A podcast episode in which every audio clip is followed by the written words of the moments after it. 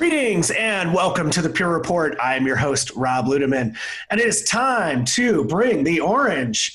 And today we have a special format to you, bringing on two of my favorite guests, a couple of individuals from our PSE organization. First, Andrew Miller. Second, JD Wallace. Not in order of importance. I love you both. Uh, but welcome to the program. Some of the best episodes and, and the, the, favorite discussion I've had has been with each of you. So, Mr. Miller, welcome and salutations. I, mean, I, I totally remember you saying that I was your favorite PSE, but I, I guess that was the one-on-one conversation, not not the public one. I, I, don't know. Yeah, we try to keep those private. I know there's a little internal competition with episode downloads and listens too that you have going on. JD, uh, welcome back, bud. Hey, thanks. I'm just going to say he saves the best for last, right? So, uh, yeah. Shazam. Well, and that brings us on to the format of today's discussion, something that I've been wanting to try for a while, and I hope that everybody listening really likes. And uh, you know, I called it the Great Debate when we were planning, and as as we, you know, evolved what the outline looked like, there was kind of an internet meme kind of thing of you know making a statement and and saying you know change my mind. There's that picture of I, I, had some some guy sitting at a table with uh, you know X is the best, change my mind, and that's kind of where we're gonna go today, right? You excited for that, Miller? I mean, so when I do this, there's a lot of topics that sometimes I kind of tiptoe around with customers, and you're making jokes, you're trying to see which way they think about it that's the stuff we're just going to take on today. And, and if anything, it'll be maybe JD and I beating up on each other. We're not beating up on anyone who's listening, regardless of how you think about these topics, hopefully. Well, and JD, I think it'll be fun, right? We're, we're, we're getting all of your expertise, you know, your technical knowledge, but also business knowledge and, and making some interesting, some interesting statements and letting you guys kind of debate the merits of those. And, you know, you guys don't have to be in conflict, but certainly it'll be really great to extract out the, that knowledge you guys have. Well, it's certainly not suggesting that anyone is wrong, just that I'm right. and with that, are you saying like you don't compete? You just we just win? Is that kind of like shades of that? That's where we're going already. Yeah, so. yeah. Sorry, Rob. You got all your I mic do, ready to I, drop. All I do is win, win, win, no matter what. Right? Get that music kind of thing. Well, let's start with a palate cleanser. I think that's where we wanted to go to just see how how this is going to actually work. And uh, again, in our, our pre discussions on this, I, and I can't believe this because I'm totally anti, but you guys kind of both think that carrot cake is the best cake. Change your mind.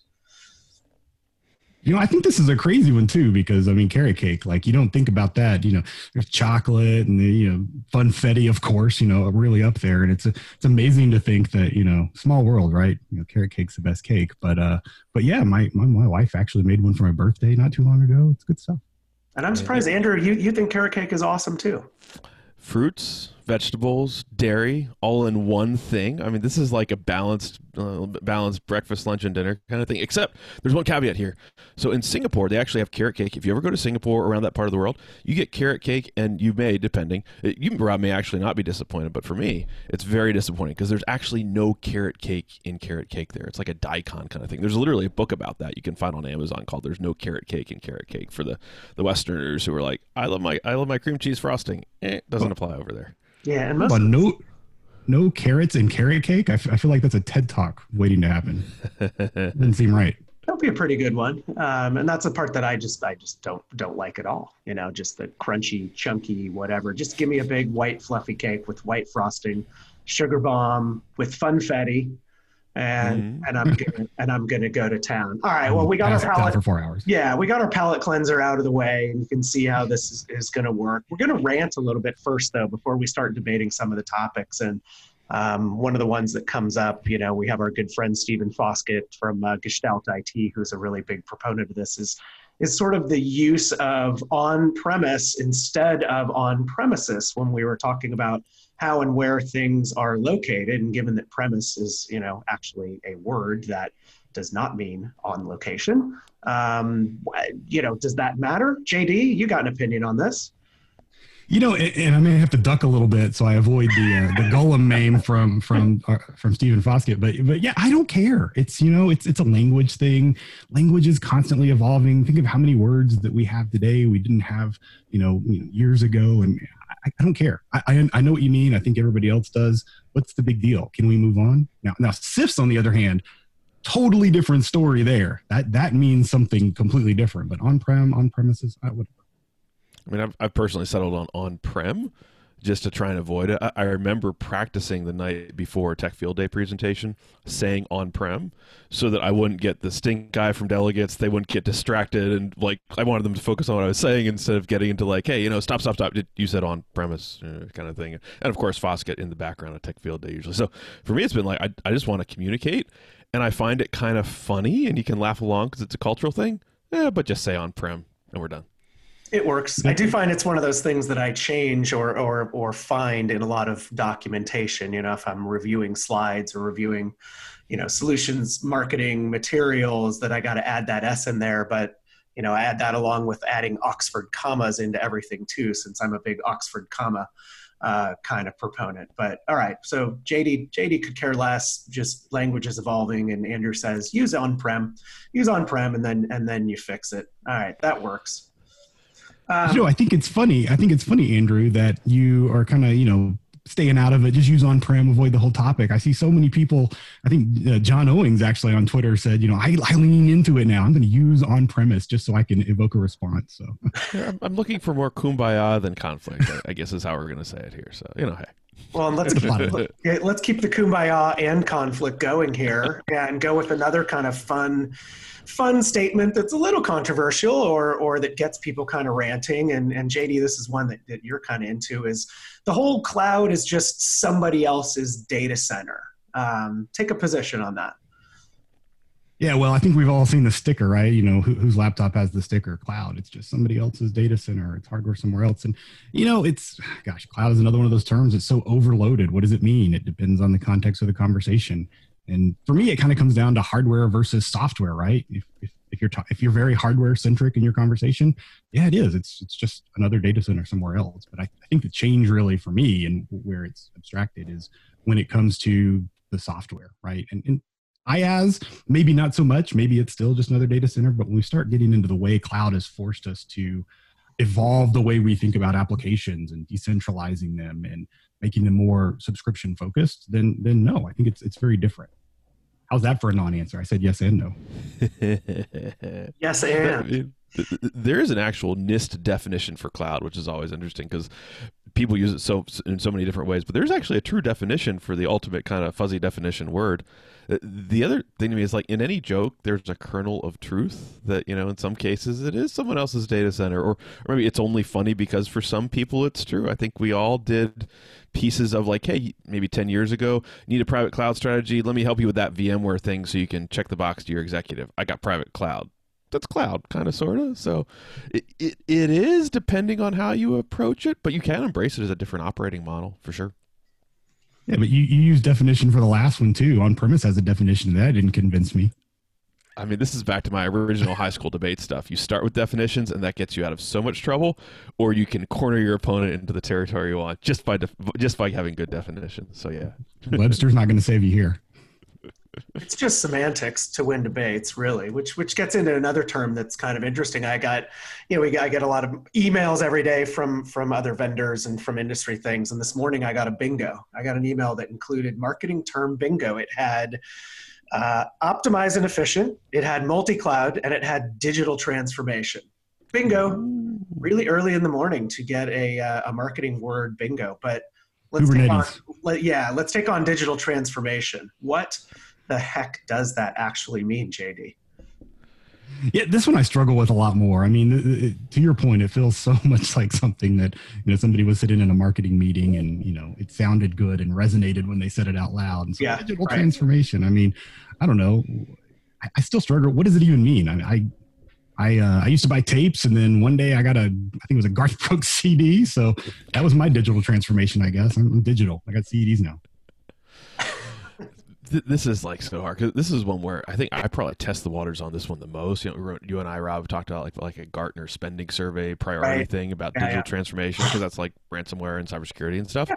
So I'll literally always lead off with when I talk about digital transformation because I don't know my audience if I don't know my audience, as like to some people this has meaning. To with and you have like real projects that are tied to this, and executive and board level initiatives, and I'm the last person who wants to wants to criticize that.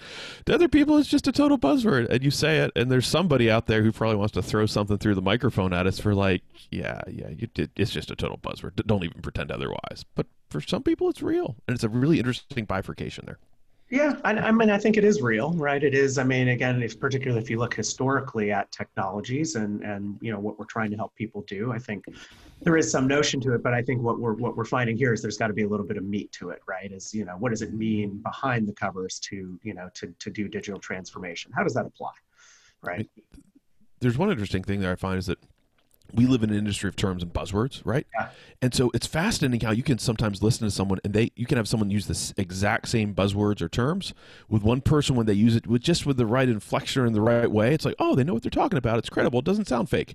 You hear someone say the exact same kind of stuff and they don't use it quite the right way, and you know that they don't understand the depth and it's more of a buzzword than a real meaning to it, which is just fascinating sometimes when you're listening. Yeah, well, that's an interesting segue to one of the next ones that I wanted to have you guys kind of banter about because it's one that's kind of not bugged me, but one that you know since I started in in semiconductor land is kind of the interchangeable use of you know the terms flash memory with solid state drives and you know even with you know what we do at pure with custom modules. And that one i don't know it, it, maybe it's it's not the right way to say it. It bugs me but um, there are some subtle differences among those and there are some implications right?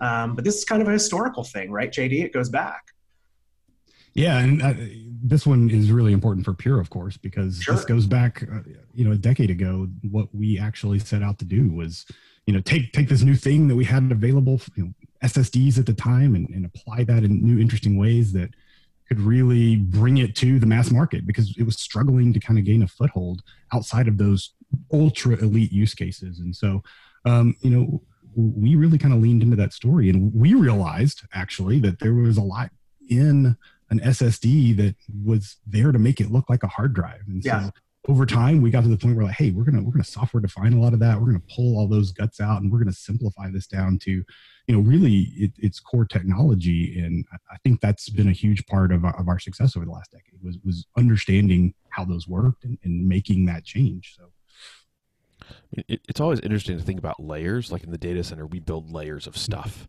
and the higher that we build a layer from the outside looking in, like you care about maybe the layers up top or various layers, and the other ones just kind of collapse down because you don't see any difference or you think it's commoditized.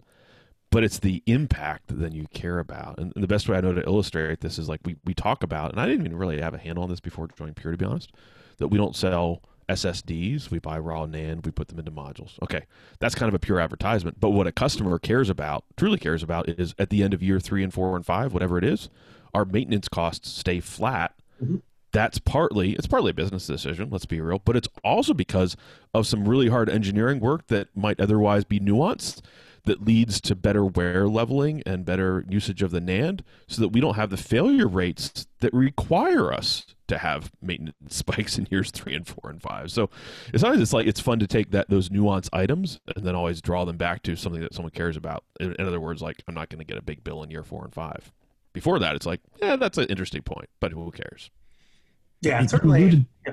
Go ahead, JD. You alluded to something really important there, Andrew. You talked about how you know it's it's you kind of took the business perspective of because we're making this technical improvement, it's changing the cost model in a, in a positive way but mm-hmm. there's also a really big impact to the actual product itself you know we we would not have FlashArray//C and wouldn't be able to take advantage of qlc the way we do if it weren't for some of those innovations that we made along the way to get there right and being able to reduce uh, the, the write amplification that's why this job is fun because we get to have like some technical enthusiasm. There's still like we get an excuse to geek out, about stuff that has business impact. Otherwise, it's just like ah, you, you do it on the side. But when it has business impact, and you can geek out some too. It's fun. Mm-hmm.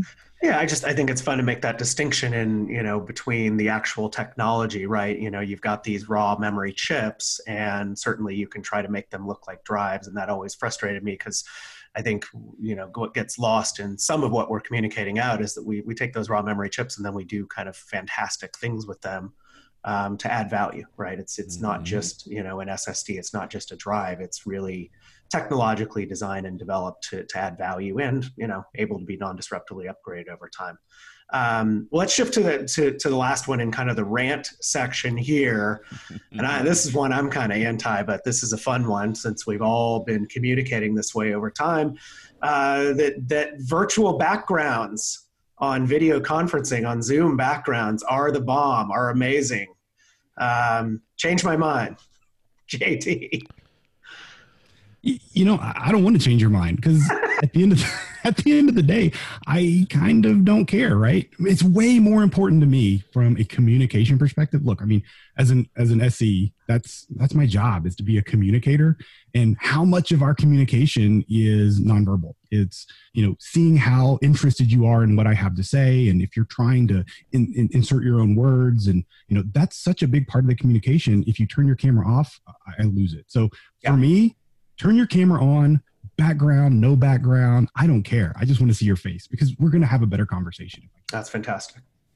Miller? yeah I, I mean, in this case, I mean, we're, we're, this is audio only, but but JD's office is far better than mine is, so he has the luxury of being able to be like, "Yeah, I don't need a virtual background because I like actually made a cool office." But it's like, all right, every now and then I get critique for the uh, ESXi 5.0 reference poster uh, on the wall, and, and maybe and maybe someday I'll actually change it. I don't know. But the, the other the other fun one there is there was one platform, I'm gonna leave it out, that recently introduced some virtual background stuff and for a while you could actually have a fun Star Wars effect on it. You actually looked a little bit like Princess Leia, you know, with R two D two projecting you out. If you had just like the right combination of background going on, that kind of thing.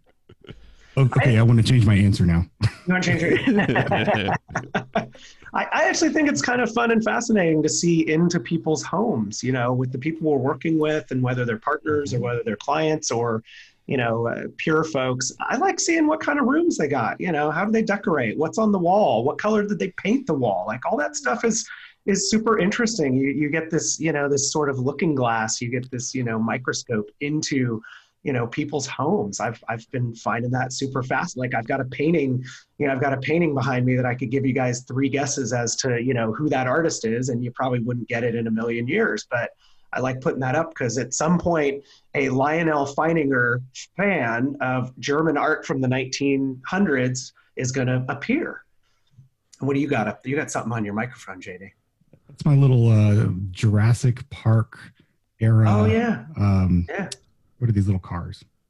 Micro machines. Yeah, it's always great pod. It's always great pod when we're pointing out things that people can't see. So we probably should, you know, potentially. The point is, I love the little Easter eggs. People yeah. hide behind them, it's a, you know, it's just another yeah. fun thing. It's fun stuff. I want to do a micro machine style for the rest of this ad from the '80s ad, where we all talk at like 3x speed. I don't, I don't know if we can pull it off, but we should that guy was fantastic. yeah, I wish I wish I could talk like that. Some people tell me I talk like that, but I'm not even close. Mm-hmm. All right, let's. Um, thanks for getting through the rant period. I hopefully folks found that interesting. We just those were things that we couldn't neatly fit into the whole change my mind kind of things. But now we're going to kind of diverge a little bit into more of the technological areas and really, you know, topics and trends and things that are popular right now um, that I, I think people will find super interesting to get your perspectives on. And let's start with the kind of blanket statement that off the shelf storage products are not flexible enough. Really interesting and thought provoking one. Is off the shelf not flexible enough, JD? Um, you know, like so many things in life, there, there's always a trade off, right? So, mm-hmm. you know, you can you can build, you can buy. That's kind of the classic decision that, that people are faced with. But you know, you're always kind of weighing the the, the trade-offs of making that decision. But i think storage is one of those areas where it's different right? Because at the end of the day all of what your business relies on probably comes back down to the data. The data is a lot of people call it the crown jewels of your business so to mm-hmm. speak. And so i may be willing to go take a risk and try something and experiment on the application side or, or the network side. But you know from my perspective when it comes to when it comes to keeping that data safe, keeping your business safe, uh, storage is somewhere where you really don't want to compromise. And, and think about it: if you're you're in the middle of an emergency, some kind of outage, um, do you want your homegrown solution where maybe uh, the people who developed it don't even work there anymore? Do you want to be able to pick up the phone and call, you know, your your friendly support team and, and have them kind of help out? This is where we think about data gravity and we've done so much in the data center to make things stateless. Like you know, you mm-hmm. unplug a network cable, you plug it back in, stateless, it works, kind of thing. And, and, even though, like as Pure, we've done things to make the storage stateless. The data isn't stateless. And even if you do again crazy things like we do at Pure to do to do data reduction in various ways, there's still a lot of data gravity there.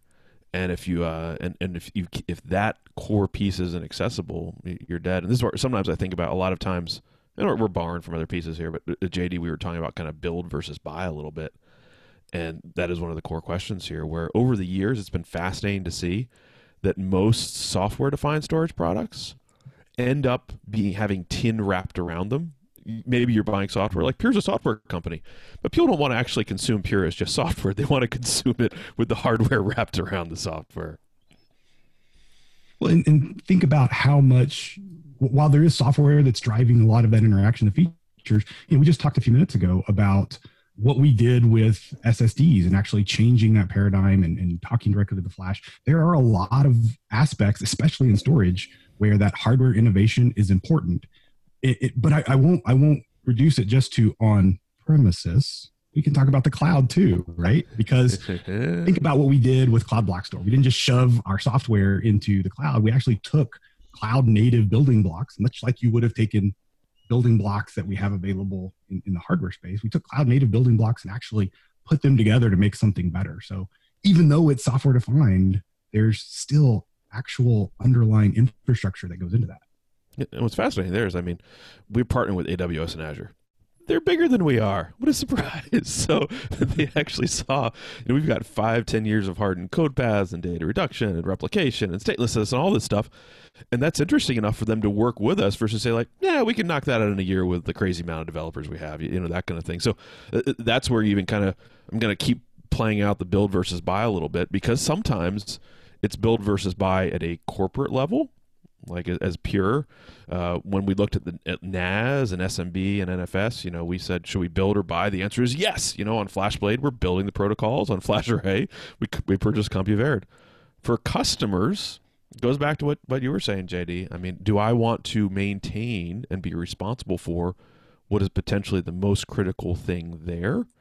And it, it seems like, and I want to be cautious here because we've, we've got some large customers out there, but the only place where this is really predominant to build is hyperscalers, you know, yeah. due to the complexity, development, mm-hmm. staff cost, et cetera. I'm not saying it's it's not theoretically possible for other customers, but just in practice, it doesn't seem like it actually works out. Even though f- folks like to think about it and play with it, and sometimes there's science projects there, but it it it, all, it usually doesn't work out outside of the hyperscalers.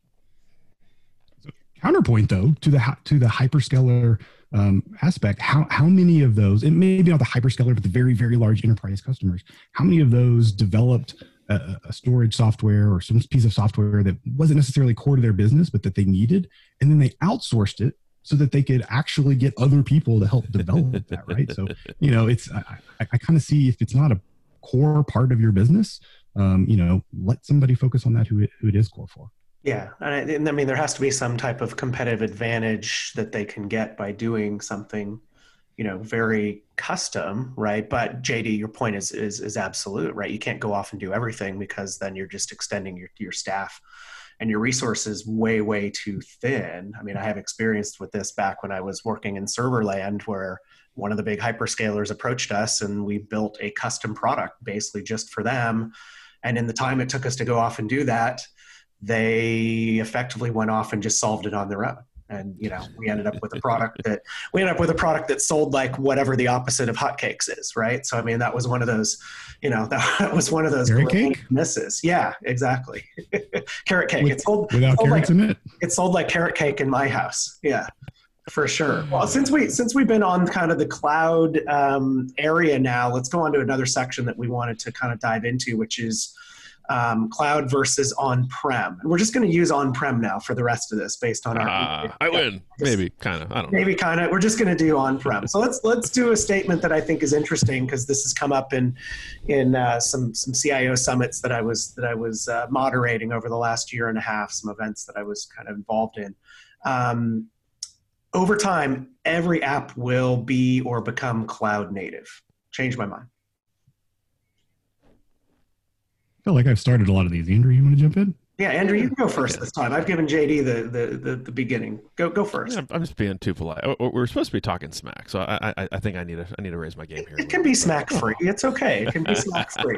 Very polite, genteel. But anyway, so someday, maybe Maybe mm-hmm. so. It feels like anything new is going to be cloud native. It, it, feels very hard to say like you know you're going to start out and go get a mainframe if you're starting a new company. And, and we even have some testimony testament to that as pure. Like you know 20 30 percent of our customers are companies that started in the cloud as a single cloud company, and then as they grew and they need to take the economies of scale back, they started to go multi cloud or hybrid cloud, et cetera. Whatever. I know it's buzzword heavy, but to me, I come back to when I was a customer, uh, started out of college.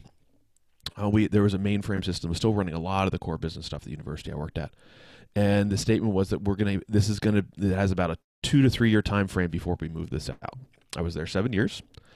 When I left, the statement was, we expect to retire the mainframe within two to three years. So, and it's it's, it's a little funny, but I mean, they, it's it's about the cost of replatforming existing apps, and in some cases, the old custom apps they're incredibly optimized and hardened. And you can even make the case, maybe I might get in trouble here, that COBOL programmers took code rigor more seriously than today. There definitely wasn't like a fail fast mentality on some of that stuff. It was like do it in a really rigid but really stable way kind of thing. So it feels like there's going to be a lot of cloud native apps, and it may even just be more determined by companies going out of business if the new stuff is competitive enough because the cost of replatform may just not be there, or it's 10, 20% of the cost to build on to whatever else, um, even mainframe stuff, versus write the whole thing new. JD, what do you think? Yeah, I, I think I look at the question a little bit more as in, you know, what what kind of what are these apps going to look like as opposed to you know are they going to run natively in the cloud because i think you know of course your, your aws and your azure and those folks they're going to continue to develop unique services to pull more and more customers into their ecosystem to use to use their tools.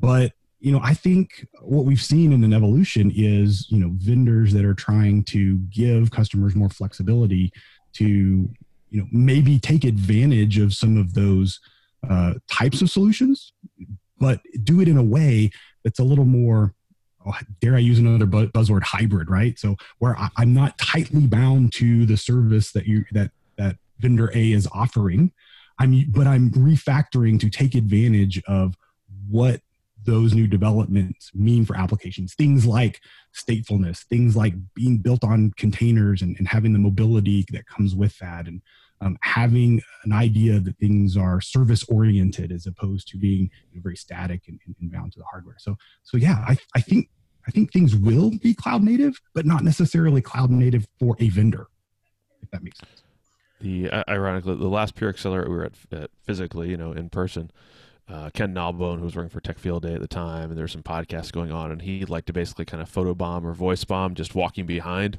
and saying Kubernetes, like in kind of a WWE announcer voice kind of thing. So that's what's going in the back of my head. Like you didn't say, quite say Kubernetes, JD, but I, I feel like Rob, we maybe in the maybe in the show notes we need to actually add a buzzword bingo card for this so people can can fill it out as they go along. Here, I think we yeah, and I think it needs to be a full bingo grid. I mean, I don't think we're talking uh-huh. about nine boxes. We're talk, probably talking about fifty boxes, like a uh-huh. regular a regular bingo card. We'll we'll definitely do that. I, you know, look, either way, I mean, we you know we're focusing on this area. It's a, it's an interesting and dynamic area and there's a lot changing but again from some of those cio summits i did i mean that was all they were focused on was just you know how can i take even my really stodgy traditional apps i won't mention any vendor names but how can i take my traditional stodgy vendor apps and make those things you know so that they're containerized and and uh, and lightweight. So that is a fun one. Great to get your perspectives on that. Let's go on to another perspective area that you both have uh, a little bit of experience in. I don't know that we want to mention other data protection vendors because I don't want you guys to start fighting through the uh, through the wires here. But you both have spent some decent time uh, at respective competitors in the data protection space. The, the, cool thing was that we, when JD, we, it was like one of the interesting things is when you're at competitive companies, sometimes like there's 80% of stuff that you agree on, and that's not what you focus on when you're competing. You you focus on the 10 or 20% you're competing. That's right. But under the covers, you actually agree on a ton of stuff. And so we first started talking about JD to be uh, JD to Pure. Whoops. Uh, it was actually it was actually pretty cool. It's like, man, we agree on all this stuff and we don't have any reason to fight now. So hey, we can actually get along really well. So yeah, I mean, your mind, you are you're, you're just saying it subconsciously now. yeah, I got it. But no, I I agree. I think that the key thing is both of us are are, are incredibly uh, focused on the fact that data protection is important, right? You know, just mm-hmm. like it's important, we talked earlier, it's important to you know protect that data from a primary storage perspective. You also need lots of mitigation and making sure that, that it's going to be there for you. Yeah, no, I mean, and that's how we approach it here, right? I mean, I, you know, in our team with solutions, it's it's a spectrum, right? I mean, it's it's an end to end portfolio, for lack of a better word, of of different, you know, options and different capabilities you need to provide. But a couple of those capabilities that that um, that that come up, and, and there's actually a blog that I've I've got coming out pretty soon around this. You know, that's that's talking about data reuse and, and in it we talk about snapshots and, and backups and taking data that's in neutral and using it but um, there's a, a, little bit of confusion around that sometimes right? So there's that whole you know notion of snapshots are not backups or snapshots are backups right? But snapshots are not backups. Change my mind. Jd I'll, I'll, I'll call on you first to take this one on and then get andrew's perspective. Yeah i, I absolutely think that snapshots are not backup. I mean right. and it, and it really comes back to the understanding you can call it the 321 rule or i'll actually borrow um, a, a, statement that i know andrew says a lot when he talks about defense in depth when, when you're talking about ransomware. You know that, that applies here too right? It's i need to have if we're, if we're thinking 321 three copies of my data two different media and at least one of those off site and i think snapshots are an incredibly powerful tool to help you find that strategy for your business so, so yes, they're incredibly important, but to simply say I have a snapshot, I can recover, everything's good. You know, it's it's it's not part of the complete picture. We, we hmm. need that defense in depth kind of strategy. Takes me back to customer partner days. Was working with another platform, just leaving out who because we're not here to take pot shots. You know, that actually truly pushed snapshots are backups for a while. And at one point, I was on the partner side, and I had this long email that I would send to customers. Okay, here's the front end stuff, which is actually pretty easy because you say a snapshot schedule on the array, it just runs. Uh, maybe crash consistent, maybe some application quiescing. But then the recovery process, because you didn't have a, inherently a catalog and dig in, you had like re- this type of data you recover this way, and this one you recover this way, and this one you recover this way, which is why it was a really long email. But the front end benefit is very real. And if we're going to go grandiose for a second, I mean, if we talk about like the data protection pantheon, snapshot should absolutely be in it. And maybe sometimes even the first line of defense, because in some cases, like with Pure, we'll talk about, there's nothing faster than metadata operations. But is the only thing? Yeah, there's enough complications. I'm not just trying to justify like that we have jobs, but there's nuances there that play out when it comes re- to recovery time. I did not. I did not have Pantheon on my buzzword bingo card. I I, I uh, kind of missed that one. Uh, it's good good usage. I like that. Let's take on another one because this is a really uh, rich topic area and, and one that everybody's looking at, particularly with a lot of things we've talked about relative to ransomware, Mr. Miller, um, calling out a couple of our, our very good and well performing episodes. But um, let's about. do another one related to this. And it's a you know, kind of a thought provoking one that, that backups are just an insurance policy, right? You're effectively just paying money to insure um, what you've got from from a data perspective. Um, let's see, JD went first last time, so Andrew, you get to go first this time and I've, I've got some personal history here, uh, and friends at both where I was previously, and friends at multiple companies where they have the idea of like, you know, hey, where else in your infrastructure is all your data together in kind of one spot? And if you could build other things around that to do interesting stuff, sometimes this is the concept of a data lake, if you will. We like to say data hub is pure because maybe a lake is too slow, it flows too slowly, you know, or our data stream, I don't know. So the if a backup is just an insurance policy, the interesting thing to me is that it's going to be hard for you to invest enough relative to new threats. And yes, we're going to just tie that right over to the ransomware podcast we've done, right kind of thing. Yep. It'll be harder to justify. If you can get more value out of your backups because you need them to do more for you, see ransomware, but also if you can get more out of it from an analytics and other standpoint, the data is more accessible. Yes, that plays to Flashblade, but that's sitting in the middle of some larger trends that are being driven externally where we've got some good stuff to help people. If it's just an insurance policy, I think it's going to bite you in certain scenarios as a customer. JD, jump in.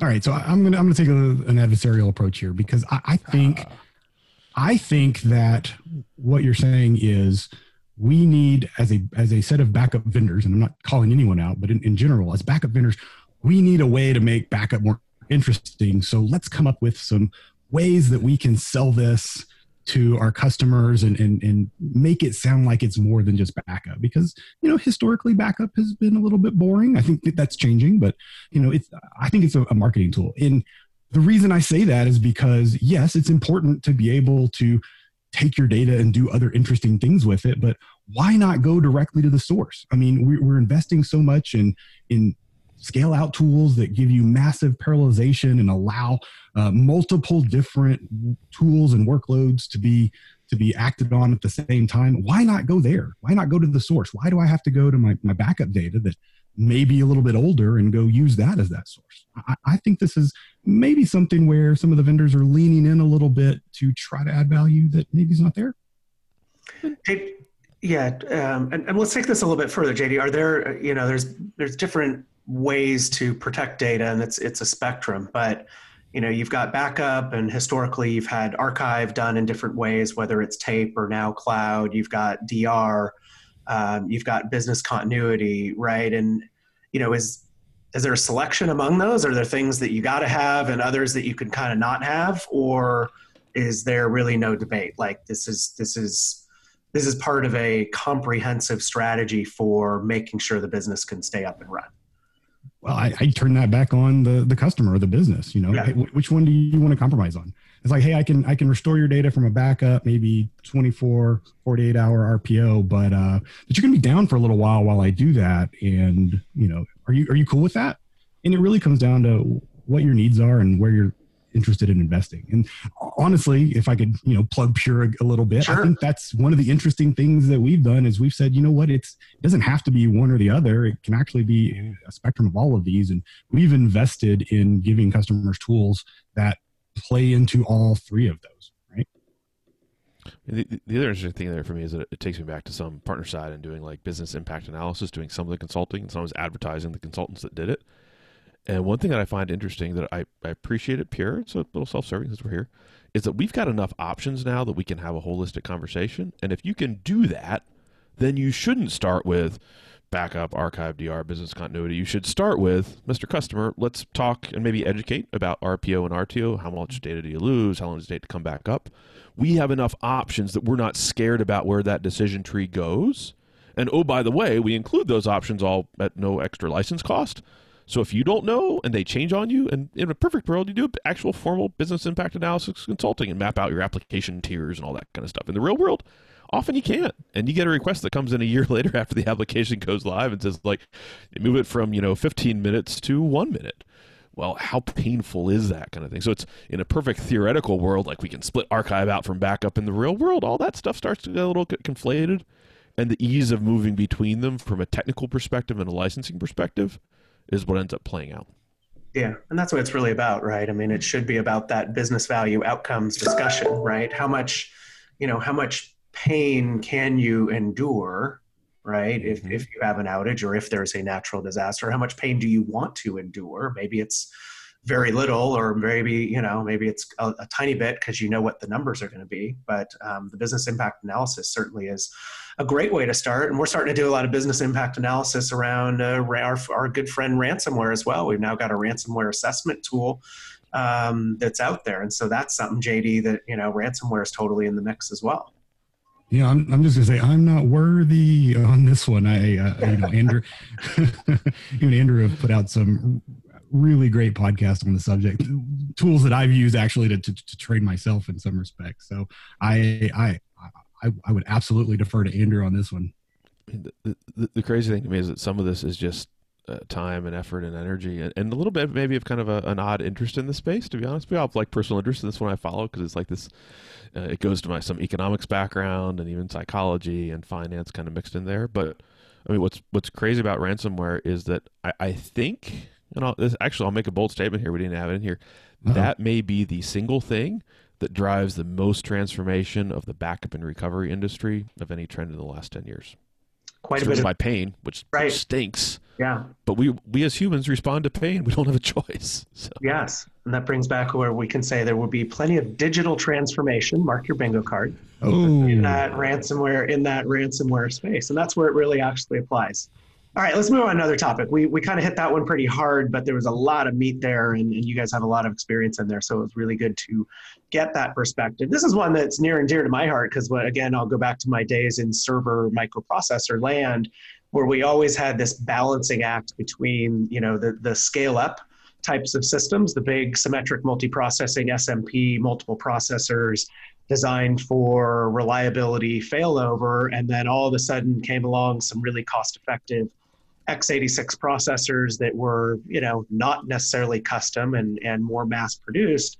and you had the confluence as well with the rise of a really great virtualization technology and all of a sudden scale out became all the wave along with an operating system i guess you could argue that our, uh, our, our desktop linux operating system evolving into a server os was a big thing so now we look at this in, in terms of the storage industry and we have this whole same kind of scale out versus you know scale up type of discussion uh, is scale out the future. Scale out is the future. Change my mind jd yeah I, I think it is actually. So um, i think in some respects it's going to be inevitable because we've seen that data growth is trending with no end in sight. And I would argue that it's going to continue to trend faster than Moore's law can keep up with. And so scaling up and up and up to try to keep pace with that just long term is not going to be sustainable, right? And that's not to say that scale up doesn't have a tremendous number of use cases today and into the future, but I think I think scale out is going to rapidly take over scale up in terms of you know the, the workloads that we see to respond to that massive data growth.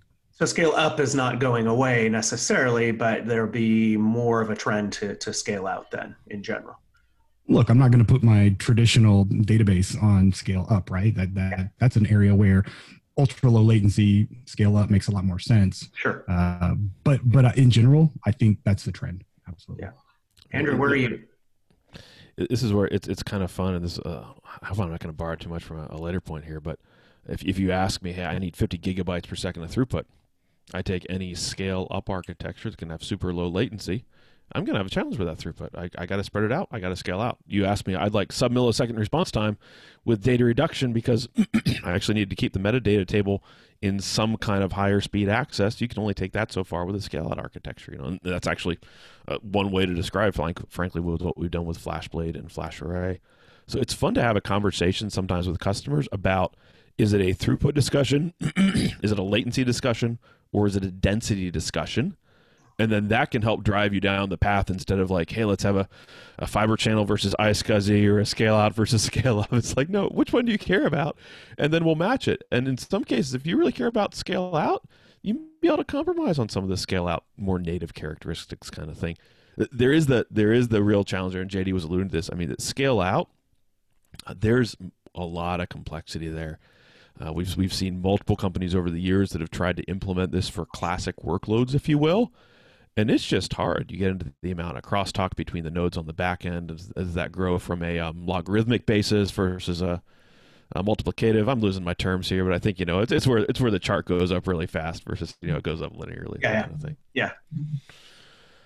Yeah, and it's it's interesting because you know I mentioned the server background around this, and all the things that you guys discussed are exactly the same things in server land. You know, relative to all that crosstalk and different things when you're in the you know scale out um, type of uh, type of solution. And then there's probably workload characteristics, JD, as well for this, right? I mean, you mentioned that, right? You know, kind of your classic database has a fit in one place, and maybe some of these other, you know, cloud native or um, you know modern applications are things that that fit better in a in a scale out. And we only call them modern today because they're newer. But I think as we yeah. move forward, it's really applications that are built to take advantage of huge amounts of, of, of, data and processing those different ways. So when we call it modern today. Tomorrow, we're just going to call them applications. Yeah, well, and those things are growing at a much higher clip, right? I mean, I think the last stats that I kind of saw were like, you know, those modern app. And let's be clear on what we're talking. We're talking about, you know, more analytics types of things in, in, in that space, and those are growing, you know, 45, 50 percent per year. Whereas your traditional relational databases and where data kind of lives there is more mm-hmm. around, you know, 10 or 15 percent. So you know, over time, that goes back to, I don't know, Andrew, is that a logarithmic scale or a multiplicative scale? But uh, over time, that delta between those two and, and, the growth they have is, is certainly going to, uh, going to spread. Well, that was a, that was a, Andrew, you got one, one final point to close on this one? Yeah, it's just interesting to JD's point about application architecture. You know, applications assuming that performance as far as latency and resiliency are paired together. In a scale out architecture, often they're not you know the performance is something that's very close to the application let's say like instance store from aws there's not to pick out that's a you know one, one option uh, but then the resiliency is provided separately from the response time to the application. So it's, it's actually interesting to see how some of the things that have been put together at a storage layer are getting kind of picked apart and done in different ways based on in some cases developers just saying like hey you know sometimes i think it's like hey maybe i could just try it this way. In other cases there's actually real benefits there too. Yeah. Yeah. Uh, good discussion. That was uh, that was a fun one. I, I liked hearing your perspectives on that uh, sort of closely related i think you know as a as a fake segue here. Um, we can talk now about storage deployment strategies. And this one i think is a bit controversial just because the notion of tiering has been a thing and, and, and has been something for uh, for some time now as the technology and the media has evolved for what is used to you know build out storage arrays but let's talk tiering right tiering is dead change my mind jd go first on this I'll, I'll jump in on this one because yeah. I, I do want to change your mind because you know, I think I think we're stuck in thinking about tiering as you know maybe hard drives and SSDs, and and from that perspective, sure, yeah, that's dead. But they're constantly evolving media types, right? We've got SCM now that we're taking advantage of, and bringing that into you know a, a traditional uh, scale up architecture, and, and, and, how can we continue to bring down uh, the, the, latency and, and, use it for caching? So I, I think it's never going to be dead because we're never going to stop innovating. We're never going to stop having new technologies that come in that we we partner with our existing technologies as we continue on that scale to, to take advantage of them you know as costs come down and you know I, so so no i think and it goes on both ends too i talked about scm on the high end of the scale but let's talk about let's talk about qlc right. on you know maybe the, the lower performance end of the scale you know am I arguing that today we're ready to go replace all of the flash in the world with QLC? Absolutely not. But there's definitely a place for it. So no, tiering is not dead and it never will be.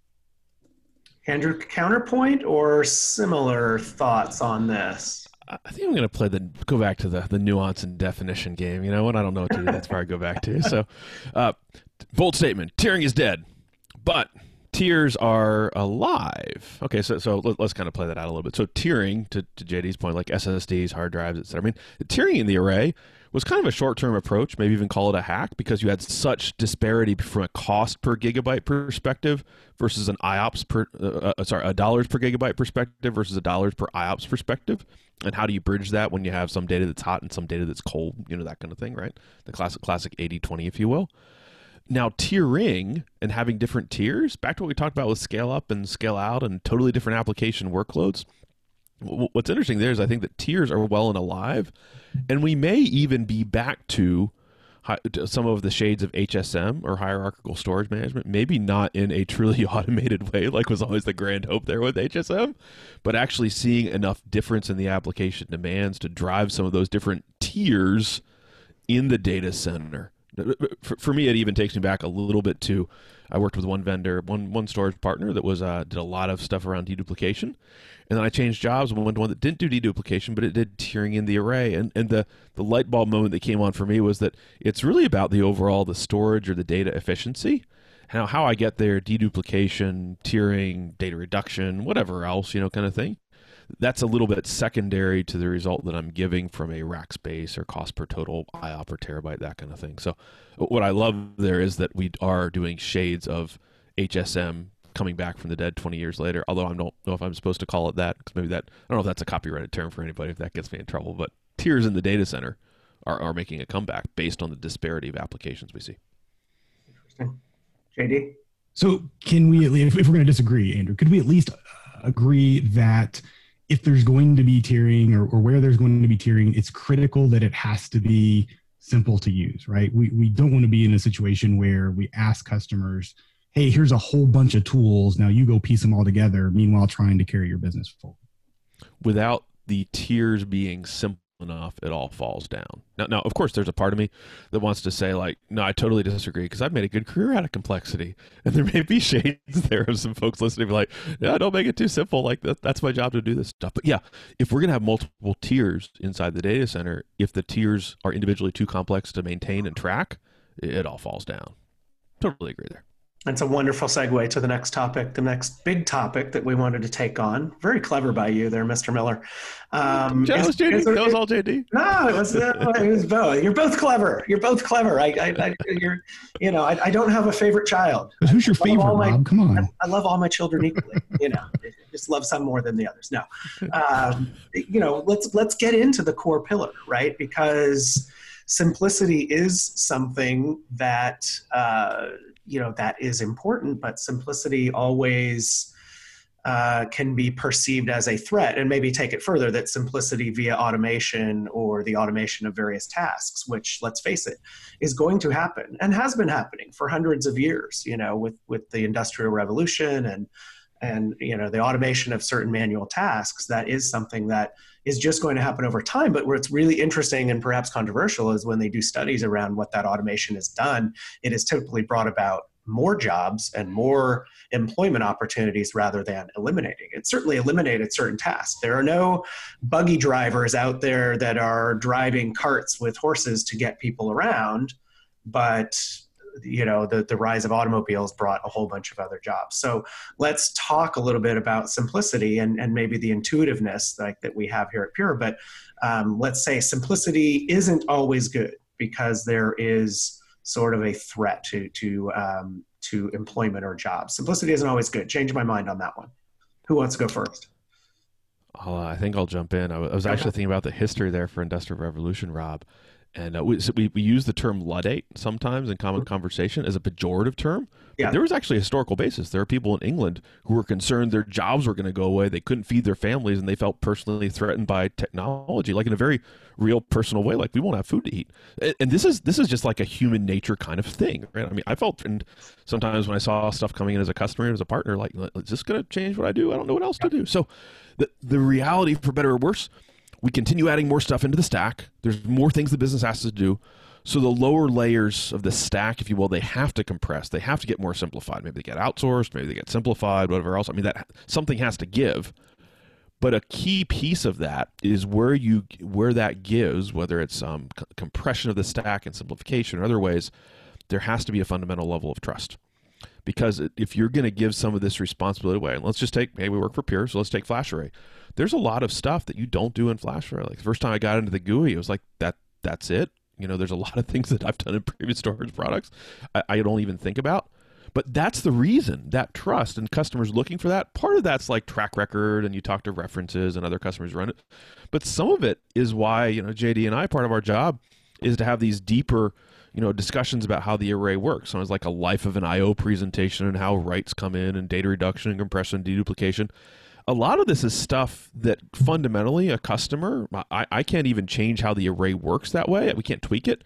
But people want to know how and why they should trust us. That's actually why as much as pure is about simplicity you find some real storage geeks here because we still have to do all that stuff under the covers and understand it well well enough. So there's there's definitely a threat here and i want to take a little bit of a different than the highlight oh it is always changing and you just need to be cool with it because this is a human thing but if we lean into it it can be really good from a job perspective. And I think I'll, I'll, close and then toss it over to JD. Is that I think early in my career, I, I realized that from an IT standpoint, I've got two options. Either I can be the one driving change, or I can be the one having change driven on me.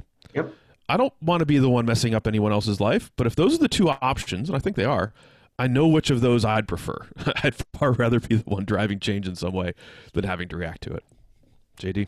Yeah, I love that you took the human aspect of it. I think that's really important. And and to kind of evolve that a little bit, it's not that simplicity isn't always good. It's you know, there's complexity there, right? You're not mm-hmm. you're not getting rid of the complexity. You're just using your skills and your tools to hide that complexity in some way to make it easier on a day-to-day basis. I mean, to go back to the simplest example, let's just talk about scripting, right? You know, scripting is simplifying a, a, a, repetitive task that I've got to do over and over again. I'm, I'm simplifying my life by doing that. I haven't, I haven't gotten rid of that complexity. I've just hidden it in some ways. And um, the key thing for me though is it absolutely has to be implemented correctly or it's all going to fall apart. Not, uh, you know, there's, there's an example here that, that I use with home automation. You know, you, you know, I'm a big geek, right? So I've got all the setup at home where I walk in and the lights turn on and my, my temperature changes to what I want it to be. And it's, it's all dynamic and, and it's wonderful. And I'm not the only one who uses it. I have a family who uses it too, and they're not maybe as geeky as me. And so I just need that to work. I want it to be incredibly simple. And so yeah. I, won't name names, but I bought a vendor solution that was that with the promise of making this simple and easy to use. But the problem was there was so much it was implemented so poorly and there was so little integration with many of the other tools out there that I constantly had to go in and hack at it to make it do what I wanted it to do. So ultimately, I said, you know what? If I'm going to have to go dig into this complexity anyway, it, it's no, it's of no value to me. And so I'm just going to go with an open source solution, get rid of the simplicity, just just do it myself because I'm going to have all that power. And so, I mean, I think that's a great example of how yes, simplicity is incredibly important and good, but you you have to actually think about how you implement. And and, and I'll give a quick shout out here because if he listens to this, he's going to know that I stole his talk track. But you know, a good buddy, a buddy of mine, Matt uh, Yette, and his uh, co-host Matt Cozzolino actually run a podcast up in the Pac Northwest where I am called Data Center Therapy, um, part of Ivoxy Consulting, and, and, this was something that they actually kind of turned me on to, and, and, and so I'll, I'll, give a quick shout out to those guys. No, great plug. Always love plugging other pods that are in there. So go and check that out. And a really great example, right? Simplicity is worthwhile if it is promised and delivered, you know, in in the right um, kind of fashion. And you know that that home automation thing hits right at home because I've got you know two different systems from two different vendors and they certainly don't talk and that's you know frustrating at times but um, you know you choose one technology at some point and then like something else with another and you tend to you know you, you, you make that decision. So um, good good discussion around uh, simplicity there and intuitiveness. And we get to what i believe is our final topic. So for folks if you're still with us thank you because I, I know we're we're going longer than the average episode here but when i get these two individuals on a pod i'm going to keep them for as long as i can and the banter and the dialogue has been super fun. But let us bring it back to pure here at the end and let you debate about your favorite or what you would argue is the best core pure technology and you only get to choose one. And so it's not like it's it's sort of a choose one and and then you know you have to argue your side. So it's less a change your mind. But um, let us let's see andrew went first last time. So jd gets to uh, gets to choose first here. Jd favorite favorite or mm-hmm. not even favorite, best core technology that Pure best offers. core technology. Oh, yeah. Um, you know, I, gosh, you, you you're probably gonna laugh. I'm gonna get gushy on you a little bit here, and I'm actually gonna gonna reference back to something that you and I talked about on our last pod together. But it's it's it's not the technology. It is more about the culture of innovation that we have at Pure, right? Because I can sit here and I can tell you, you know, I maybe I'll pick um, you know direct flash modules and how we've changed flash media and, and done that evolution. But you know that that's that was just a means to an end. We we saw an opportunity or maybe it's flashblade in the way that we are kind of embracing scale out. But at the end of the day those those things are just that's what we're building. Ultimately as we move to the future we're going to continue to innovate in really interesting ways. And there's always going to be something next and something new. And the fact that all uh, the entire culture of pure is is focused on that innovation and embracing it and not just doing something we've always done because we've always done it i think that is our our greatest technology love it i mean i I, I think JD cheated a little bit already by not a technology, but but I mean, I, I, it's like sitting on partner technology and seeing the, the pace of uh, innovation from Pure, like seeing the speed of the roadmap and kind of stuff. Like I absolutely agree. I'm to cheat a little differently though. Let's say it's like one coin, but it's two sides of the same coin, maybe, you know, Be- because without statelessness and data reduction going together, Pure would not be where it is. Statelessness, core. There's no state stored in the controller. There's no permanent state stored on the NAND. You know, that's all portable. That means no application downtime. As you as you migrate controllers in family and between families, it makes it a platform rather than a product, if you will. You know, customers that have actually literally had the same system, if you will, for 10 years as they swapped in and out every single part and piece of it. That's cool. However, if you didn't have data reduction, we wouldn't have gotten off the ground with the price of flash 10 years ago and data reduction is still playing out as a technical gift that keeps on giving in the cloud. That helps make some of our economics work on the cloud. We talked about how data reduction helps with flash wear and the benefits there. You know, that flat and fair maintenance in years three, four, and five. That's hard work with direct flash. That's thanks to data reduction. We actually just write less to flash. It plays into data gravity and portability and cost savings. So th- those are two like that I almost see as like intertwined. They're separate technical items to play out, but that's why I think there's like two sides of the same coin, or at least that's my that's my justification of how I'm trying trying to cheat on the question. So if you'll let me get away with it, Rob. I'm going to let you get away with it. And I'm going to actually cheat further and combine both answers, right? Which says that the culture of innovation, right, that has been born in this company uh, is directly linked and connected to those technological benefits or those pure core technologies right? Without the with, without that spirit of innovation it would have been okay to just do good enough or it would have been okay to just do what everybody else is doing. But from the start it was a look and you know go back and listen to the podcast that i did with Coz special two-parter. But you know we got an hour and 15 with Coz and that was a, that was a big part of that narrative. You know, was hey, cause what did you? I think I asked the question in a way. It was like, well, you know, what did what did you see that you wanted to do differently? And he reframed it and said, I saw all the things I didn't want to do in the product. Right? I saw the things that were challenging or that didn't work that everybody else was doing, and thus was born spirit of innovation and technology culture and leading to great things like Evergreen and, and data reduction, and of course, many more than that, but those are the ones that Andrew percolated to the top. Well, we made it to the end, gentlemen. How do you feel after uh, after all this? I mean, I, I feel like I feel we like... were supposed to fight more, and we were kind of friendly, but that's, I mean, we can fight in real life, I guess. West Coast, West Coast, East Coast. All I'll say is uh, Kubernetes. Yeah, oh, bingo. Bingo, I got it. I got one. I got one. I don't know. What do I win? What do I do? I win a carrot cake? No, that the carrot cake stays in my house because I especially know that you're not going to appreciate it. So you know, sorry, tough. No, I'll send you maybe chocolate something, some random, you know, something like that. Well, thanks, gents. This was absolutely a blast. I uh, I think we should think about doing it again as topics come about and maybe make this a regular thing. Um, but uh, great to get your perspectives and spend time. And for the listeners, I, I, hope you really got some interesting nuggets out of this as you're sitting out there trying to make business decisions, or if you're a partner and you're trying to understand more about technological choices and, and what's happening in the industry. Uh, hearing from these two experts directly uh, is going to be super, super beneficial for you, I hope. Uh, anything to plug, JD? What, uh, what do you got to plug lately besides Twitter handle, blog site, anything like that? You know, I would just say let's. This was fun. Let's continue the debate uh, on, on, Twitter. Andrew and I are both there, and maybe if somebody else disagrees with us, we can uh, we can kind of flesh that out a little bit. Yeah, we could actually push some of these things out on social after we get this episode going. Maybe we'll post some of those out and say, "Hey, here's the topic. Change change our minds and get a discussion going." I love that, Andrew. You're you're uh, Andri- at Andriven right on Twitter. That's right. A uh, combination of Andrew and Driven, and it goes back like 20 years. I don't know. Kind of thing. Actually, JD, you want to just say your Twitter handle out loud for everyone else before I keep yep. going? At JD Wallace. Easy, easy, easy. Super easy, man. That's even better than mine. Somehow I, I got in early. You know? I had like, a really small ICQ number too. yeah, Andrew Miller's kind of a common one. No, just I mean, if anything, the the interesting thing is that uh, it, it gets challenging to maintain internal and external communication. And if you ping me on Twitter, I will always do my best to respond. And I'm trying to get better. Actually, I've had a little bit of a lull there, and JD was giving me a hard time about it, so I'm trying to get better about tossing stuff out there.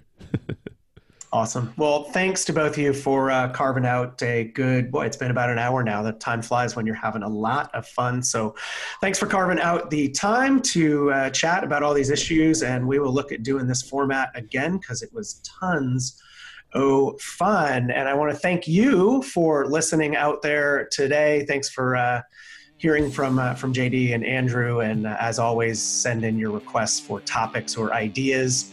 And uh, we will keep bringing outstanding guests like the one we've had on today. And with that, we will close for Pure Storage. JD Wallace, Andrew Miller, this is Rob Ludeman saying, don't look back. Something might be gaining on you.